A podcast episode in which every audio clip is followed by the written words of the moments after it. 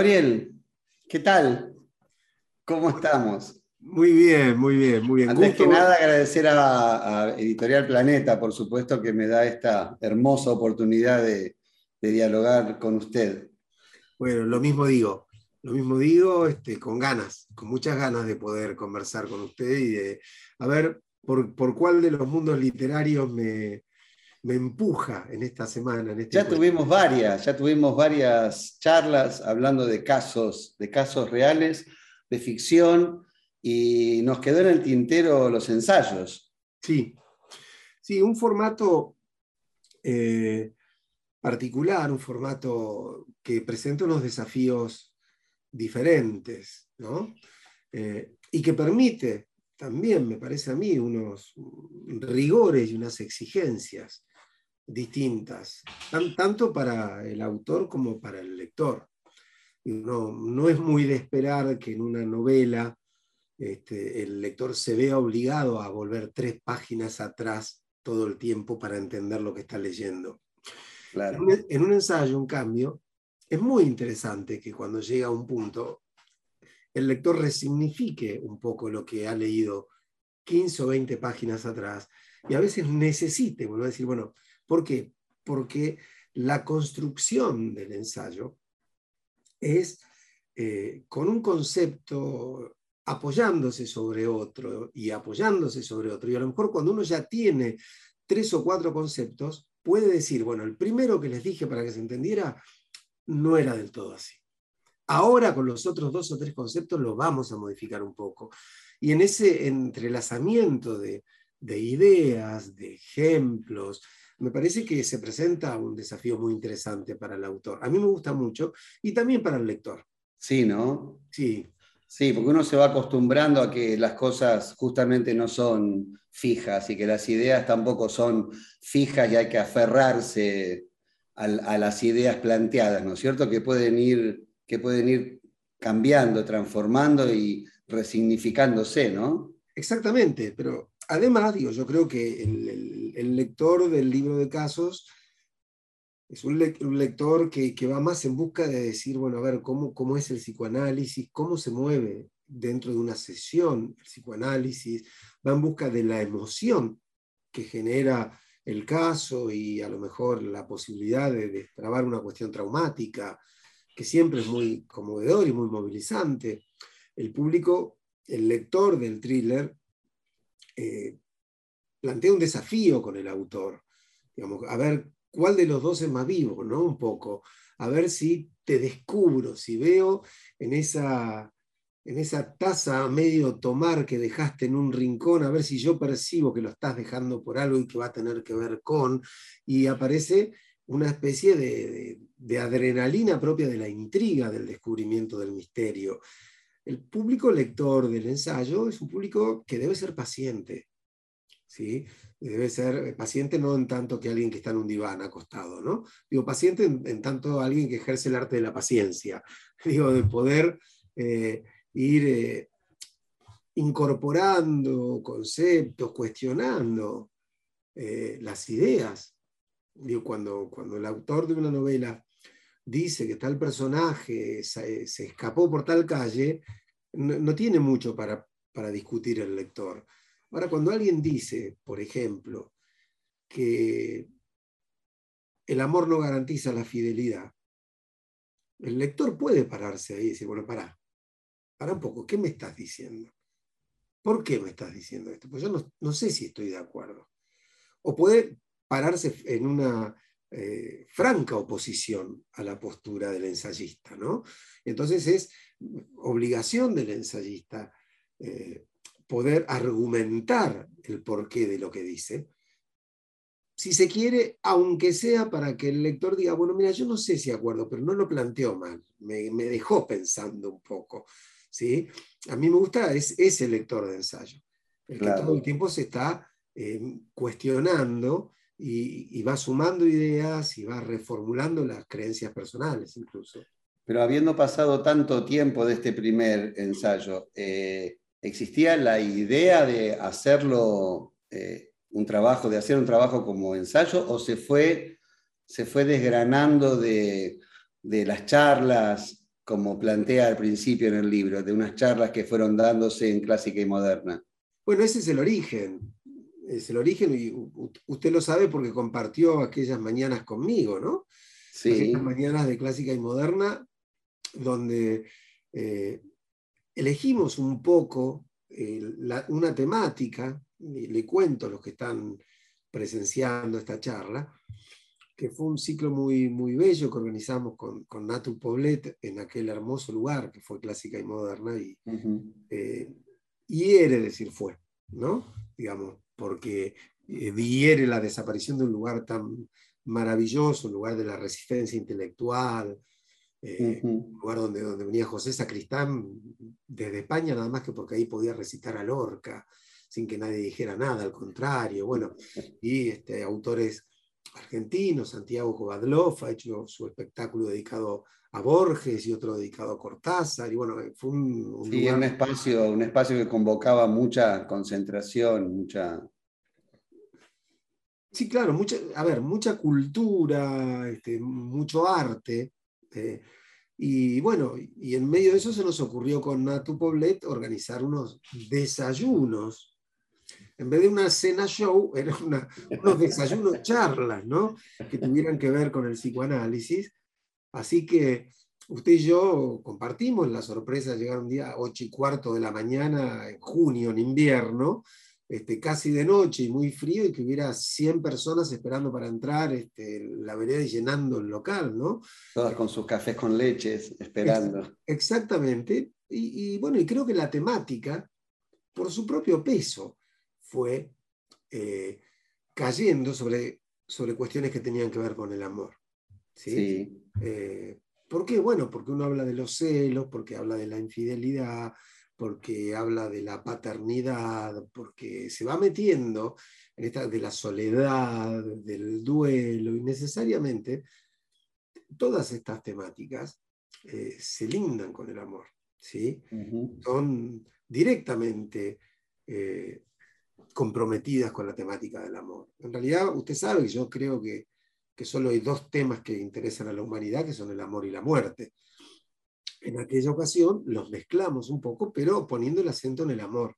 Exactamente, pero en ese momento era bastante controversial esa afirmación que, me acaba de citar, que es como casi el leitmotiv que se transformó en, el libro y después en, muchísimas charlas y en muchas preguntas y en muchas entrevistas. Bueno, usted recuerda la sorpresa inicial del público este, cuando yo dije, bueno, que uno puede perfectamente estar enamorado y ser infiel al mismo tiempo, e iba a seguir hablando y, se escuchó una, cosa que recuerdo porque usted, ya me llamó la atención, me dijo, Pérez, espere, explique algo porque la gente acá se, se le atragantó la media luna. Este, entonces, eh, claro que fue controversial porque eh, aquellas charlas que fueron la, la arcilla con la que después se, construyó el libro, El lado del amor, aquellas charlas eh, tenían la intención de abordar las temáticas del amor desde una mirada distinta. Eh, abordarlas desde ese lugar en el cual eh, convivo con el amor. Como analista, digo, ¿no? Que por lo general tiene que ver con esos momentos donde la visión idealizada del amor falla, ¿sí? donde trastabilla el ideal del amor. Digamos, ahí es cuando el paciente viene justamente tropezando, trastabillando, y antes de venir al suelo me toca el timbre a ver si yo lo puedo agarrar. ¿sí? Mm. Eso es lo que hace el paciente que va al análisis. Se está cayendo y llama desesperado a ver si lo podemos sostener un poco y ayudar a, reincorporarse, a recobrar un equilibrio emocional que se ha perdido. Entonces, la idea era, bueno, no plantear el amor como, como un hecho maravilloso y como lo más lindo que le puede pasar a alguien en la vida, sino mirar al amor desde el punto de vista en el cual es el origen fundamental de casi todos nuestros dolores. ¿sí? Pero es una condición sine qua non trastabillar y, desilusionarse. Sí, eh, yo creo que quien no se desilusiona nunca en un vínculo jamás construye un amor. ¿sí?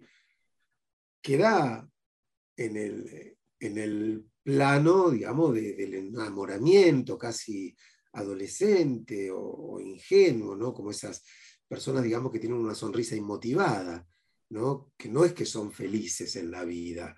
O sea, tienen en su rostro una especie de sonrisa permanente que más nos hace sospechar que no entienden la vida, a que son felices. ¿sí? Del mismo modo, digamos, aquel que, no se corre nunca de esa ilusión de completud que genera al principio el amor, eh, yo diría que no, no, ha podido entrar al juego grande del amor. El juego, sí. Perdón, en, esa idea de, de, completud, entonces estamos como condenados por nuestra cultura, porque usted también hace referencia al banquete.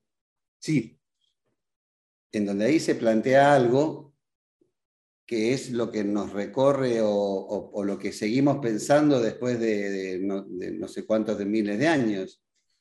Claro, la, idea de que existe una posibilidad de encontrar la completud, ¿no? de encontrar un otro, eh, digo, es la argumentación de Aristófanes en el banquete, usted sabe, son unos cuantos amigos que conversan sobre el amor, Sí. Pero toca Aristófanes él plantea esto, ¿no? De que en realidad todos somos la mitad de alguien. Hemos sido castigados por los dioses, por nuestra soberbia, y se nos ha separado en dos mitades, se nos partió al medio. Entonces, vamos por la vida intentando encontrar mm, la mitad que nos completa. Esa es la, la creencia falaz que anima a veces al amor, ¿no?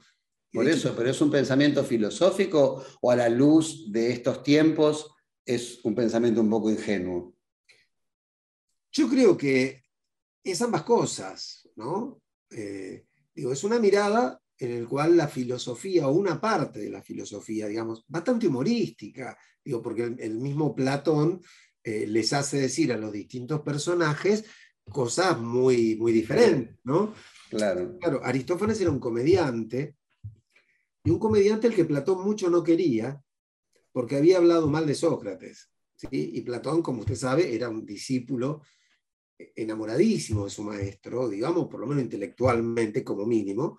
Eh, y entonces para él que hablaran mal de Sócrates era muy doloroso. Entonces lo toma como personaje, creo yo, un poco para hacer escarnio. Entonces le hace, le hace eh, contar el mito de los andróginos eh, que es la visión, si se quiere, más ingenua del amor. Justamente queda allí Aristófanes sosteniendo la mirada más ingenua acerca del amor, que es la idea de que el amor eh, nos daría la posibilidad de encontrar a alguien, a, partir de ese encuentro nos sentiríamos completos. ¿sí? es tan ingenuo que se lo pone un comediante al que, al que odiaba Platón, ¿no? no es que Platón pensaba eso. Cuando usted quiera saber qué pensaba Platón en sus lecturas, escuche qué le hace decir a Sócrates, porque ahí es donde él apunta, este es el que sabe al que no va a hacer quedar mal. Y en el banquete, lo que Sócrates dice es que el amor es hijo de, de la falta.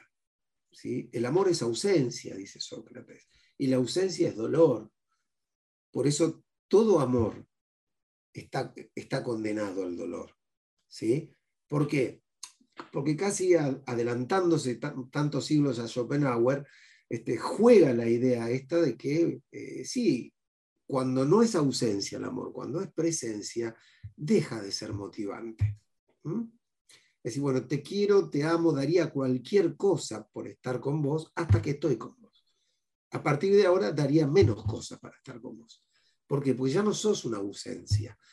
Desde el psicoanálisis, eh, me gusta mucho esta mirada, aunque eh, diría que de lo que habla Sócrates en realidad es del deseo más que del amor. ¿Sí? Es decir, el deseo nace de la ausencia. Casi podríamos decir, te deseo tanto que daría cualquier cosa por estar con vos, hasta que estoy con vos y después necesariamente ya no te deseo. A lo sumo, te disfruto. pero ya no tengo el deseo porque ya no me faltás. ¿Se entiende? Sí, Podemos- digo, podemos disfrutar de esta charla, Carlos. Ya no la deseamos, la deseábamos hace media hora. No veíamos la hora de que ocurriera. Ahora la disfrutamos con suerte. O nos aburrimos, o nos cansamos, o nos estimulamos, pero no la deseamos porque está ocurriendo. Entonces, esa es la mirada, me parece a mí, interesante que, que el banquete vuelca. Eh, pero yo remarqué en el libro, en el lado del amor, el mito de los andróginos y esta postura de Aristófanes acerca de la posible comple- completud, porque creo yo que un porcentaje muy elevado de la población humana eh, sostiene esta mirada ingenua acerca del amor. claro. Digo, muchas veces me encuentro con alguien que me dice que todavía no encontró a la persona que la completara, ¿sí? o que se separó porque no se sentía completa. ¿Mm? Digo, bueno, entonces eh, no era una tontería esto que 400 o 500 años antes de Cristo eh, aparece en el banquete. No, no es una tontería, para nada. Es simplemente una manera de eh, artísticamente plantear lo que, lo que la gente piensa, inventarle un mito para esta creencia y para este reclamo. Porque cuando nos enamoramos, casi que eh, le reclamamos al otro, ¿cómo no me vas a completar? ¿Sí? Y es más, enojados por la incompletud, nos desilusionamos mal con el otro. Al final vos no sos quien yo pensaba. ¿no? Mm. Y al revés también, porque surge el enojo de la frustración, de sentir, ¿cómo no te completo? Que no te alcanza conmigo que tenés que salir con tus amigas. No te alcanza conmigo que puntos suspensivos, ¿no? Y no, no le alcanza con vos. Como- y no te alcanza conmigo. Y no nos alcanza con nada. Porque si algo marca justamente el psicoanálisis es esta condena maravillosa que es la de vivir en incompletud. Digo, porque a partir de esa incompletud surge el deseo. Ahora, 2400 años después, ¿tiene alguna definición que le guste? Acerca ¿Sobre del el amor. amor? Sí, a mí me gusta pensar que, que el amor es necesario, ¿sí? Que el amor es necesario porque es la suspensión momentánea de la angustia que genera la, muerte, ¿sí? El amor por un rato nos hace olvidar que vamos a morir. Hay un, bello poema este, donde el protagonista le dice a, a su enamorada, ven amada a hacerme inmortal con un beso. ¿no? Porque, porque en ese momento no estoy pensando en que me voy a morir. En ese momento, es más, siento que no me voy a morir. Y siento que la vida tiene algún sentido. ¿sí? Porque si estamos juntos, si me pasa esto, si el corazón se me acelera porque te voy a ver, si me puse a ordenar toda la casa para que esté linda y eché este, perfume o prendí un saumerio y puse una música, si me tomé todo este trabajo, ya todo este tiempo previo en el cual me preparé, nada más que para que vos vinieras, ya es un tiempo en el que no pensé en la muerte, en el que no me sentí en, en la angustia aterradora de saber que un día no seré nada. Entonces a mí me parece que el amor es una estafa, eh, pero una estafa que cada tanto este, está bueno que a uno le ocurra, ¿no? Quiero decir, cada tanto está, está muy bien. Se siente bien ser estafado por un amor que por un rato nos engaña y nos hace creer que somos un poquito inmortales por un ratito, ¿no? Entonces, para mí es, es fundamental, eh, siempre y cuando eh, tengamos en cuenta que después de esto el amor es una construcción, ¿sí? Después de, de estos momentos empieza el trabajo verdadero de construir un amor. Y ahí sí, hay casas hermosamente construidas y hay este, departamentos espantosos que afean cualquier ciudad del mundo, ¿no? Y uno dice, "Mi- mirá qué horrible, habría que este, lapidar al arquitecto. ¿Quién se le ocurrió hacer esto? Y sin embargo, este, por ahí están afeando el mundo. Bueno, también hay amores que se han construido carentes de belleza, de nobleza, de crecimiento personal. Y eso hay que saberlo, ¿no? Por jugar con otra de las frases del libro, que, también ha hecho un poco historia en nuestro recorrido, Carlos, no todos los amores merecen ser vividos. Recién hablaba eh, de Sócrates y decía que de una manera artística diferenciaba entre el amor y el deseo. Usted en el libro también, desde el punto de vista psicoanalítico, hace una, diferencia. Sí, claro, porque el, deseo, eh, el deseo no requiere de construcción, como el amor. el deseo es instantáneo. Uno para amar a alguien, de verdad, amarlo, no, eh, el enamoramiento de conocí a alguien esta noche y no me puedo dormir en mi casa, me quedé pensando, wow, qué flash, no veo la hora de, verla otra vez a esta persona. Por suerte, llegué a mi casa y le escribí, no puedo creer lo que me pasó y me respondió. No hablo de eso, no hablo de ese juego engañoso. Hablo del amor. El amor requiere mucho tiempo y mucha construcción, muchas renuncias. Es el arte de ceder, de comprender las diferencias el deseo, en cambio, es instantáneo. El deseo, listo, basta entrar en un lugar, mirar para el costado, ver a alguien y el deseo surgió. Y uno dice, ¿quién es esa mujer o quién es ese hombre? Me gusta, presentámelo. ¿Está con alguien? ¿Está solo o está sola?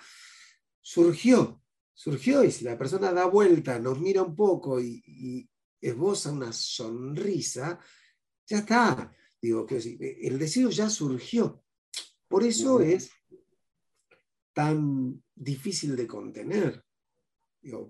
por eso eh, llegamos a, esta, a esta frase célebre para nosotros, de que se puede estar enamorado y ser infiel al mismo tiempo. ¿Por qué? Porque el amor no detiene el deseo, porque una persona enamorada igual puede encontrarse con alguien que le genera el surgimiento del deseo. Bueno, y ahí viene todo el desafío de ver qué es lo que uno hace, ¿sí? Con su deseo pero son cosas muy distintas. El, deseo es urgente. Desde punto de vista, ¿es más fácil renunciar al deseo o al amor? Es más fácil renunciar al amor, creo yo. Este, renunciar al, deseo es un esfuerzo porque uno tiene que ir contra uno mismo. ¿sí? Y eso es muy difícil. Es decir, que alguien pueda ir contra eh, contra su cuerpo. ¿sí? El cuerpo te empuja. El cuerpo empuja, dice, anda. Y uno tiene que decir, no, no voy, no voy. Es, una pelea permanente. No voy porque, porque no me conviene, porque no quiero, porque no corresponde, porque he tomado la decisión de ser una persona fiel, por lo que fuere. Eh, y no es que decimos que no y ya está. Decimos que no y al minuto esa persona vuelve a buscar un, sándwich de miga, pasa por adelante para ir a la mesa y el deseo otra vez nos dice, dale, acércate. Entonces todo el tiempo implica, y uno dice, llamo, no llamo, no, no tengo que llamar, pero ¿por qué no llamo? ¿Por qué no voy a llamar si tengo ganas? Entonces el, deseo es muy difícil de resistir. Eh, por eso aquella persona que ha elegido el compromiso de fidelidad y lo sostiene, eh, no, quiero decir que haya que postularlo al procerato, pero sí merece mucho respeto, ¿no? Digo, no, no, no será un prócer, pero es una persona muy, muy respetable porque se ha comprometido con un ideal, se ha comprometido con otra persona, ha dado su palabra y la cumple y la sostiene trabajosamente, ¿sí? Eh, Los griegos también sostienen ¿Cómo? Eh, digo, los griegos también sostienen que el deseo es más importante, ¿no? Sí, claro. Claro, la mitología griega, por ejemplo, eh, Afrodita es quizás la más importante de las diosas, junto con Atenea, este, quizás la, la, diosa más importante de la mitología griega, y es la diosa del deseo. Eros, que es el dios del amor, es un dios de tercera o cuarta categoría, o sea, muy, un Dios, pequeño, venido a menos, este, malicioso, torpe, ciego, este, maligno, ¿sí? Alguien que anda con su ceguera a cuestas, este, arrojando flechas y enamorando gente que no tiene nada que ver con nada. Digo, gente que por ahí lo hiere a usted con alguien más y los enamora cuando ustedes dos no tienen nada en común, no tendrían por qué estar juntos. Eh, por lo general, eh, eh, Eros siempre trae una desgracia, ¿sí? y como, digo, y no era un dios al que le, le brindaran grandes sacrificios, los sacrificios eran para, para, Afrodita, ¿sí? para la diosa del deseo. Digamos, la, la, guerra de Troya la genera Afrodita, no Eros. La genera ella, insuflando en París la pasión por Helena, que era una mujer prohibida. ¿sí? yo creo que, tenían muy en claro ellos que, el deseo era más potente. Eh, lo cual no quiere decir que debamos ser unos hedonistas, ¿no? y que debamos ir siempre haciendo lo que deseamos, que no tengamos que comprometernos para nada. Yo soy un, defensor de, de, los amores que se construyen con sanidad y con compromiso, porque creo ayudan a crecer. ¿sí? A ver, entre una vida serena, pacífica, sin sobresaltos, eh, armonizando con un desarrollo biológico, con un final pacífico y amoroso, ¿usted prefiere esa vida a una vida donde hayan existido aventuras, traiciones, terremotos, situaciones al borde de la tragedia? No, ni loco. No, no, no, no, no, no. Yo creo. Hay gente más aventurera que prefiere. No, a ver, me parece que al borde del abismo. No, no, ni tanto ni tampoco, ¿no? Eh, justamente si la sanidad eh, tiene que ver con cierto equilibrio emocional. Eh, es decir, ir corriendo así, de un modo compulsivo, tras todas las pasiones que uno se lleva por delante, no es una buena vida. Digo, es más, casi le diría que rosa ciertos costados adictivos. ¿sí? patológicos, esto de no puedo resistirme a. ¿sí? Eh, yo sé que es difícil. Oscar Wilde tiene una frase muy bella. Oscar Wilde dice, solo hay una cosa que no puedo resistir en la vida, las tentaciones. ¿no? Este, porque sí, son, son complejas y son difíciles. Eh, yo creo que hay algunas que hay que, que, resistir, que hay algunas que hay que dominar, que doblegar. Ahora, eh, su contrapartida, ¿no? que es esa vida eh, carente de pasiones. ¿sí? Eh, esa vida en la que uno, bueno, nació y, qué sé yo, fue creciendo porque, porque uno crece, este, se casó porque uno se casa, tuvo hijos porque uno los tiene, no se separó porque uno no se separa, y en algún momento morirá porque uno se muere, la verdad no, no es eh, tentadora esa, vida, ¿no? Yo creo que eh, Aquiles, ya que estamos muy griegos, eh, a Aquiles le fue, le fue dado a elegir su madre, Tetis, le dijo, te ofrezco, te ofrezco la posibilidad de una vida larga, tranquila, pero en la que serás ignorado, o una vida breve y atormentada, pero con la virtud de que te recordarán por siempre, ¿no? Y bueno, ya sabemos que eligió Aquiles porque lo estamos recordando, ¿no? Lo estamos recordando miles de años después. O sea, él dijo, no, no, dame una vida de joven, este, quiero decir, donde muera físicamente antes, pero donde no muera nunca. ¿no? Digamos, porque esta idea eh, borgiana de que uno muere cuando muere el último que lo recordaba. Bueno, acá estamos hablando de Aquiles, con lo cual eh, Aquiles sigue de alguna manera en la cultura y en nosotros, ¿no? Entonces yo creo que una, cuota de pasión es necesaria, que jugarse por el deseo es importante. Eh, lo que hay que tener cuidado me parece, es eh, no dejarse avasallar por el deseo. Eh, casi diría que la, la razón es el jinete que se monta sobre el caballo, que es el deseo, ¿no? Y uno con, con, un caballo que no tiene ninguna energía y ninguna fuerza no va muy lejos. Ahora si uno lo deja ir para donde quiere y no es capaz de indicar la dirección a donde quiere que lo lleve, también corre el riesgo de caer, de caer en un abismo, ¿no? Entonces yo creo que esto, ¿no? Que me gusta esa idea de los gauchos. Atahualpa decía, dicen que un hombre de a pie solo es la mitad de un gaucho, ¿no? Porque, porque sí, porque lo completaba el caballo. Y esto creo yo que, es lo que se tiene que dar en esto, en esta situación. Es decir, una razón que este, pueda darle un sentido, un deseo que tiene que ser muy fuerte para llevarnos por la vida eh, de una manera pasional. En el libro Encuentros, del que estamos hablando, hace un desarrollo entre el enamoramiento y el amor, eh, donde se extiende muchísimo para que quede claro. Pero mi pregunta es, en el momento que estamos enamorados, ¿tenemos que sentir celos? Digamos, ¿es lo más apropiado? Los celos nunca son lo más apropiado, Carlos. Eh, los celos son una patología. Estar con una persona celosa es espantoso.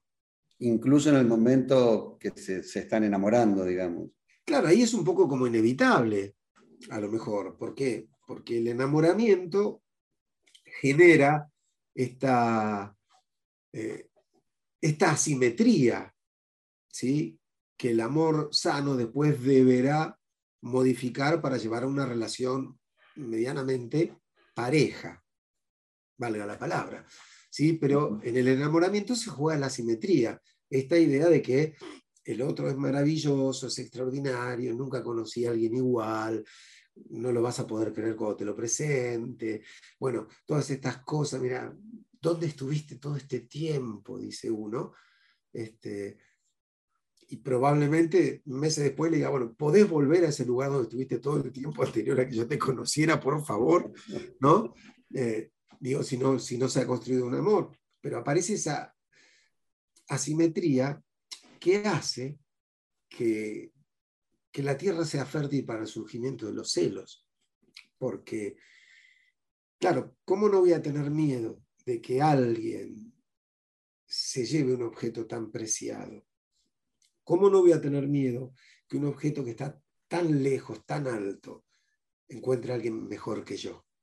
¿Sí? Entonces, el enamoramiento es típico de, eh, de, los celos y los celos del enamoramiento. ¿Y qué dice que lo peor que se puede hacer es darle el gusto?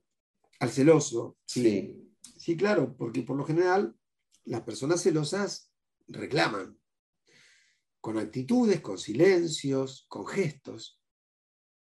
¿sí? Uno dice, voy a salir, y el otro simplemente mira, ¿no? Y no ya sabe.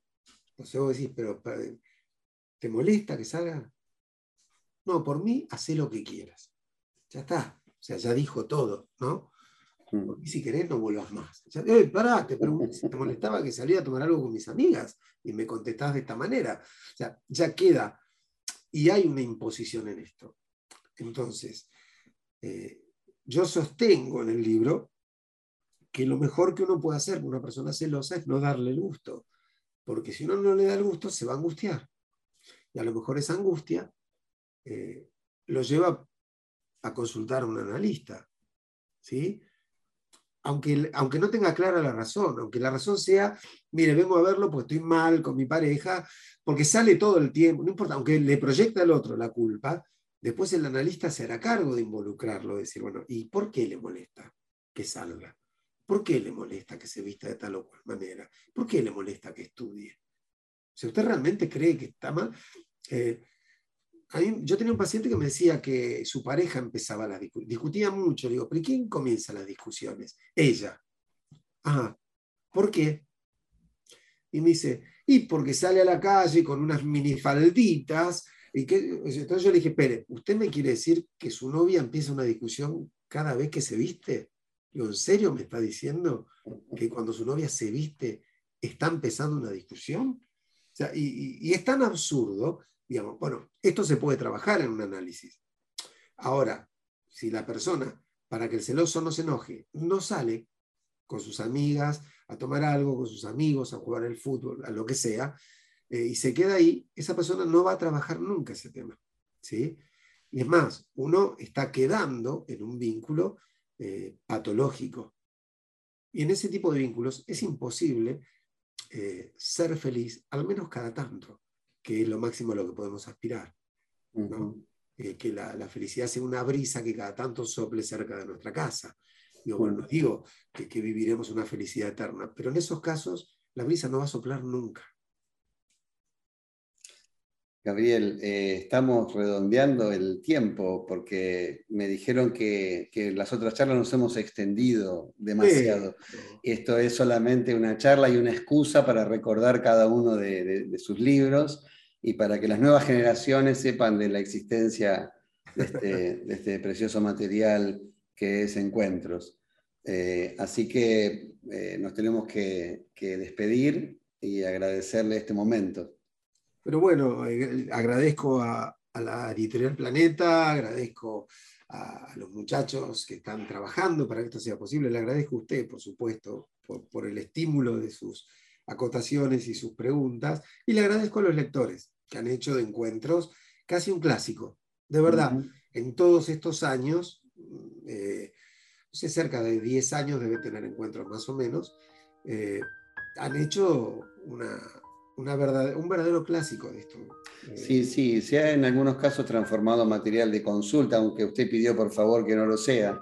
Sí, totalmente, pero bueno, es el libro que viene más marcado, con más cosas, con más frases, este, y que ha motivado más preguntas. ¿sí? Usted dijo, usted escribió casi el 80% desde ese libro, que nació este, así, ¿no? Nació como, como ponernos a pensar para hablar con la gente y después de ese material surgió el deseo de, bueno, escribámoslo. Ya que ¿Se lo recibe como un halago o como una imprudencia de parte de los estudiantes? No, es un halago. Es un halago, eh, a ver, siempre y cuando uno no se lo crea demasiado, ¿no? Eh, es lindo que uno le diga, mira, yo leo tu libro, lo marco, lo estudio, me gustan las frases, me hiciste pensar mucho. Digo, para eso uno escribe un ensayo, la verdad es eso. Digo, lo que no debe eso confundirnos con el hecho de que hemos descubierto la piedra filosofal. No deja de ser, bueno, un intento de, pensar el al amor desde otra mirada, desde otra mirada que tiene que ver con el psicoanálisis y con esos momentos donde el amor muestra sus facetas eh, menos deseables, más oscuras, más dolientes. Digo, por eso es el lado B del amor. Totalmente, totalmente. Creo que es un material que ha ayudado mucho. Gracias, muchas gracias. Gracias, gracias a usted, Gabriel. Un abrazo a todos. Un abrazo.